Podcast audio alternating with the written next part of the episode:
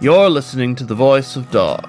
This is Rob McWolf, your fellow traveler, and today's story is the second of two parts of Rune Weaver by Aelius, who can be found at Fur Affinity under the same username, with both stories and artwork in his gallery.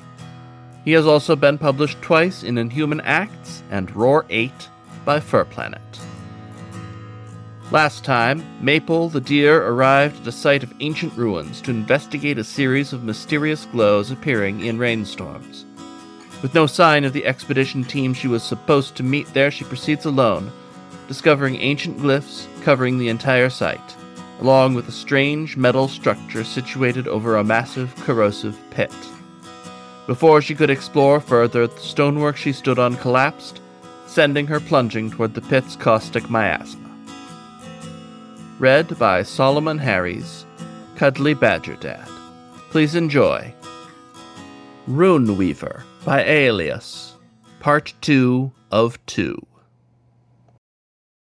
The world spun all around the hapless deer, striking Maple from all directions as she collided with fragile ledges while tumbling and taking pieces with her. Everything she fell onto caved on impact and sent her deeper into the cavity. Finally, she hit a soft incline and rolled until skidding to a halt, covered in mud as the rain continued pounding her. Her runes remained lit, albeit partially covered with grime. Maple felt sick. More than that, a reverberating drone had become an unbearable, ethereal scream. No matter which way her ears panned, it was just as deafening. It was as if the sound pierced into her mind, made all the more horrible as sickening vertigo worsened with every passing moment. The deer coughed, trying to gain her bearings despite her excruciating nausea. Even her vision suffered as intense light swelled nearby in the throbbing of her head. Catching the muddy slope and trying to push herself up, she braved a glance toward the light as thunder crashed overhead. Mere meters down the slope, eerie yellowish green glows surged in the downpour, pulsating with light as they swelled randomly like an oozy sludge. It hurt to even look at the glowing sludge. Maple swayed uneasily but caught herself from tumbling further in the sickening diffusion all around. She slumped down on the slope and crawled upward, away from the pit as it tore at her very essence. She noticed the runes painted on her body glowing so bright they almost blinded her.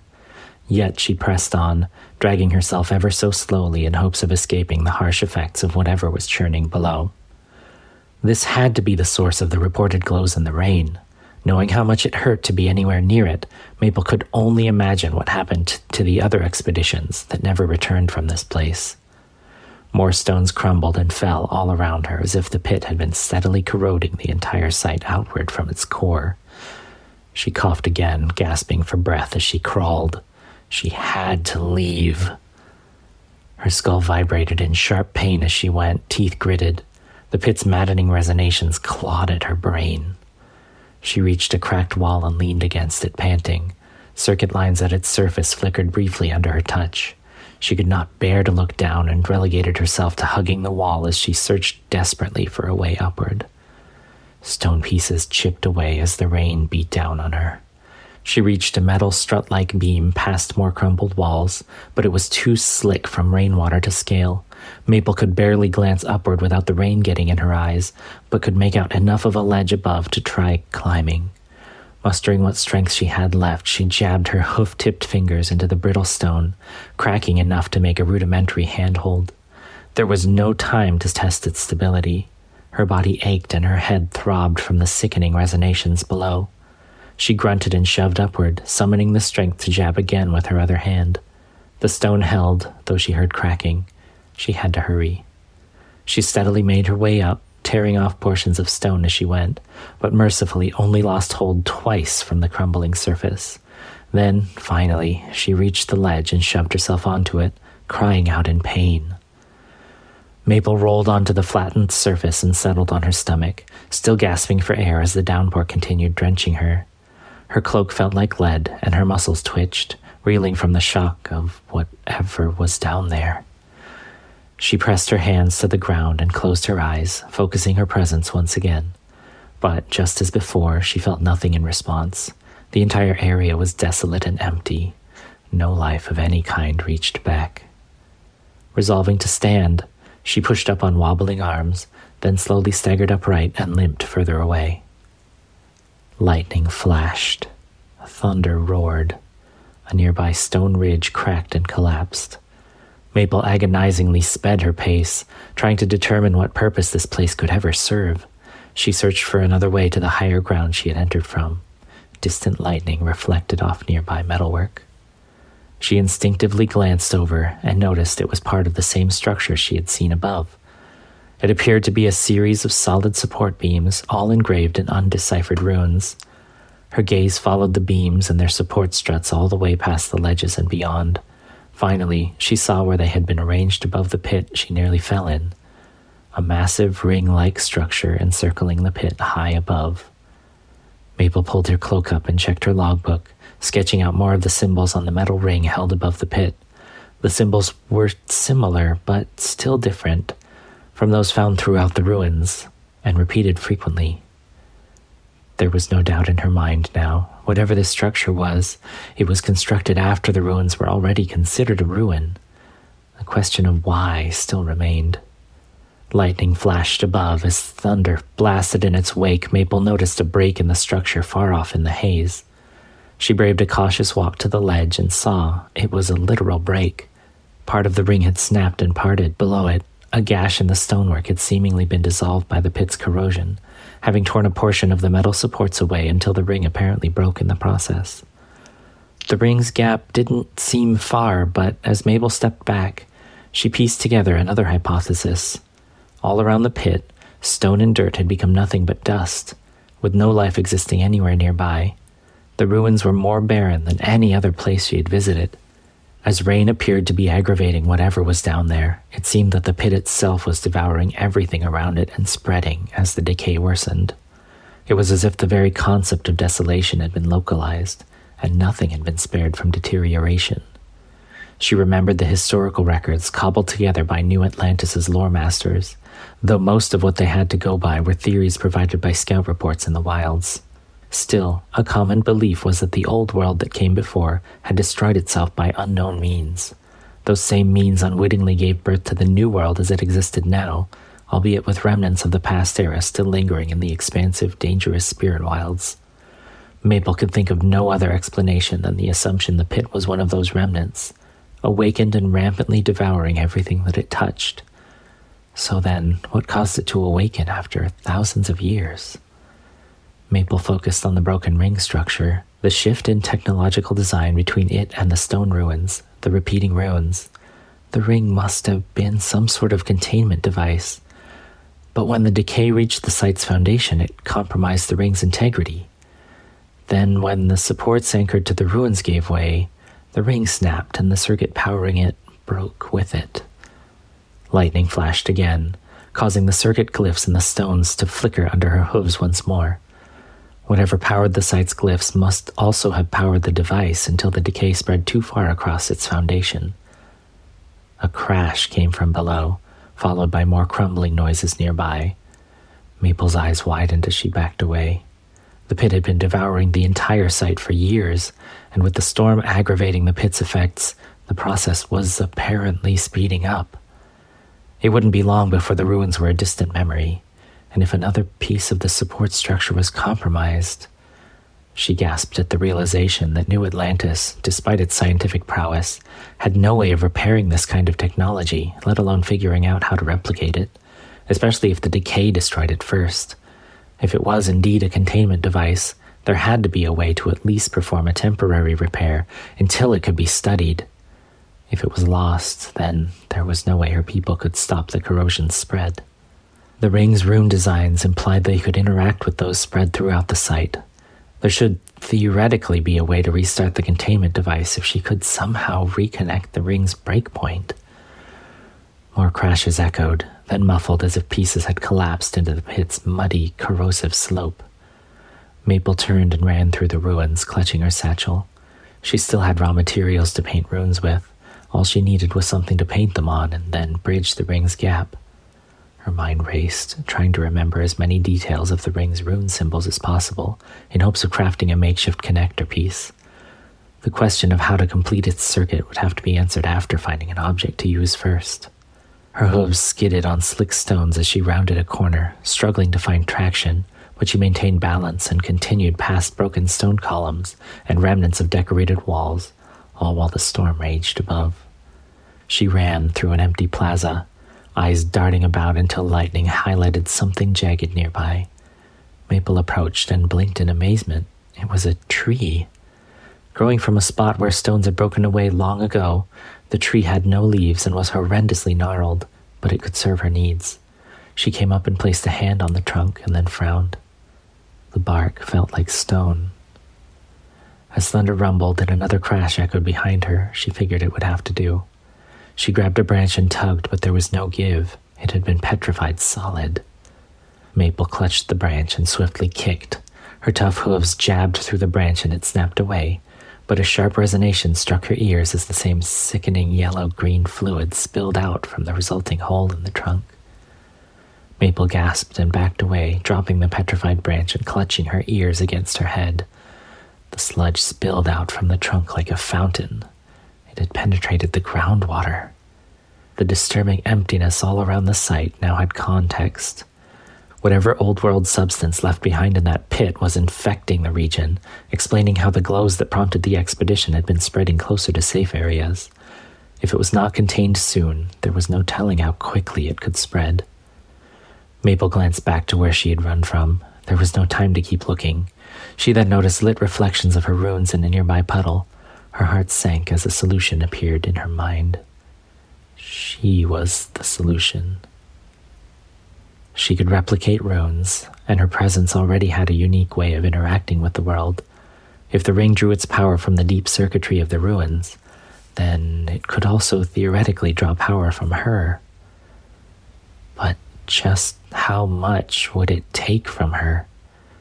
Another crash echoed across the ruins, then quickly muffled. No time, Maple muff. Alligator. No time, Maple muttered to herself. She hurried back through the decaying ruins, stopping under the first overhang she found.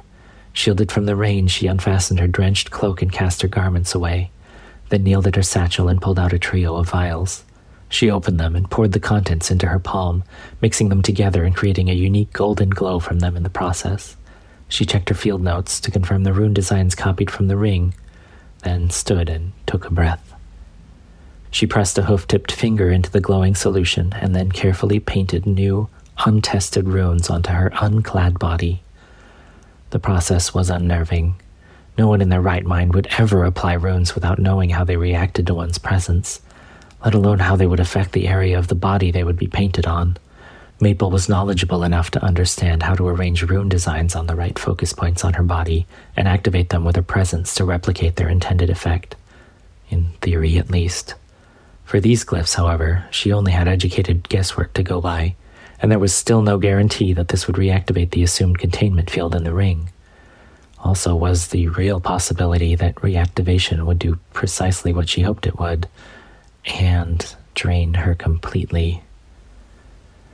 As more reverberations pulsed underfoot, Maple tried to steady her hands with long drawn out breaths. Something had to be done to stop the spread, even if it meant risking her life. She dreaded the idea that she too would never return from an expedition to this horrid place.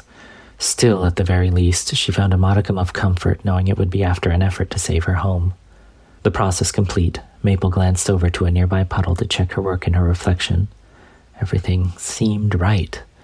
Foci were marked in the right places on her body, and the runes appeared to be drawn correctly. The deer closed her eyes and focused her presence once more as thunder rumbled above. The new runes lit up, covering her body in mesmerizing golden patterns based on those she had studied moments earlier. She let out a breath and nodded, resolving herself to whatever might happen, and stepped back into the downpour.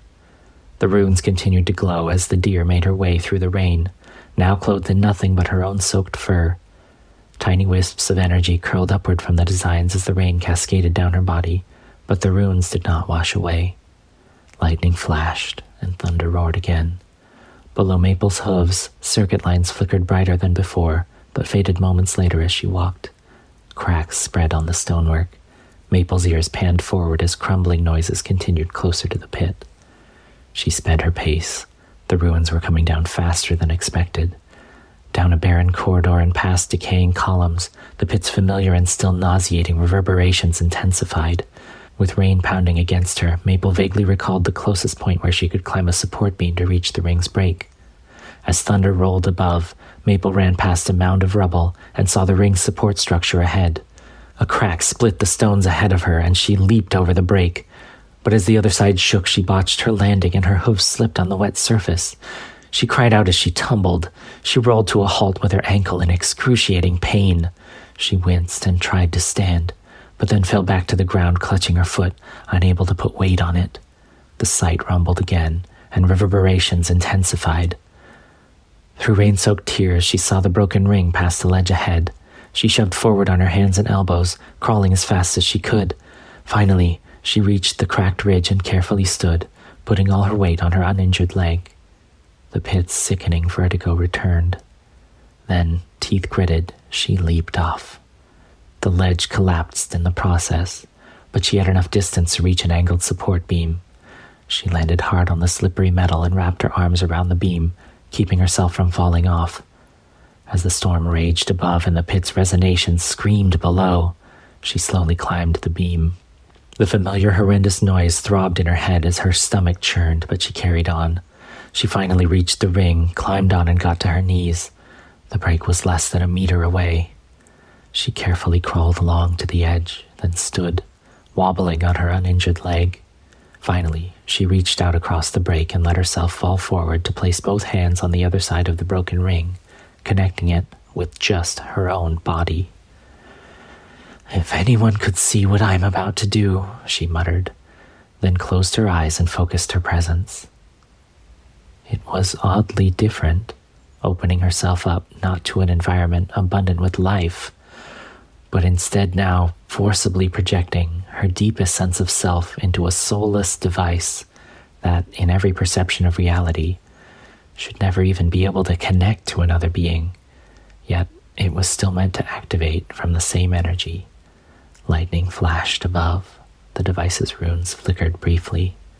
Maple felt the reverberations again, but they were resonating through the device this time, intensifying until finally Maple shrieked as her runes blazed.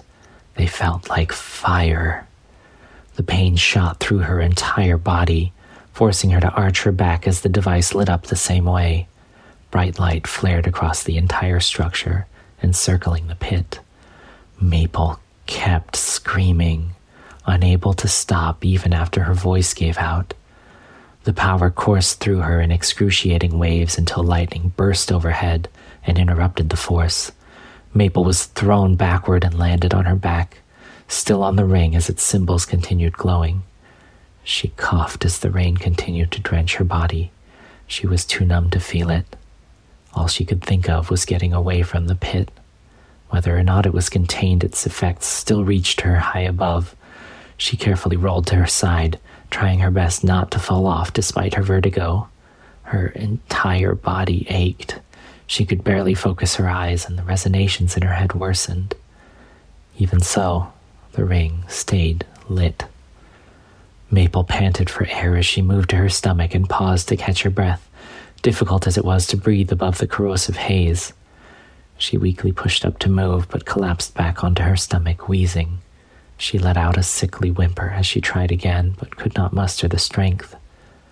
Vertigo worsening, she did not dare move. Everything was getting dark. Maple lay there motionless, save for her gasps. The last thing she could comprehend before blacking out was that the broken ring was still lit. She's moving! She's waking up! Bright light shined in Maple's eyes. She winced, consciousness gradually returning. The light dimmed and shapes came into view as she groggily blinked awake. She heard rainfall and distant thunder, but no reverberations nor crumbling of rocks. What happened? she asked weakly. A familiar feminine voice responded, We were hoping you'd tell us. Maple turned to the voice, seeing a lop eared female rabbit wearing an immensely relieved smile. A makeshift canvas tarp wavered above them. Maple's ears flicked, realizing that the expedition team had finally arrived. Orchid, said the deer, you made it after all. The rabbit gently embraced her. We were routed by the storm, Orchid replied. We noticed a huge glow and came running, and that's when we caught your scent and followed right to you. You'd passed out on something huge. Maple tried to lean up, but grimaced in pain. Hey, hey, don't try and move yet, said Orchid, cradling the deer's head. You look like you've been through something intense. Maple held up a wobbly arm, noticing the runes still painted on her fur, but unlit. She smiled. Yes, I did. That structure you found me on, is it still glowing? Yep, said Orchid. It seemed to have a series of repeating runes and. Wait, did you have something to do with that? And the, the pit, Maple continued. None of you went closer to it, did you? Orchid's eyes widened. We could barely get within a few meters of it. Zephyr almost couldn't reach you to pull you to safety. We still haven't figured out what's down there. Maple closed her eyes and chuckled. Good.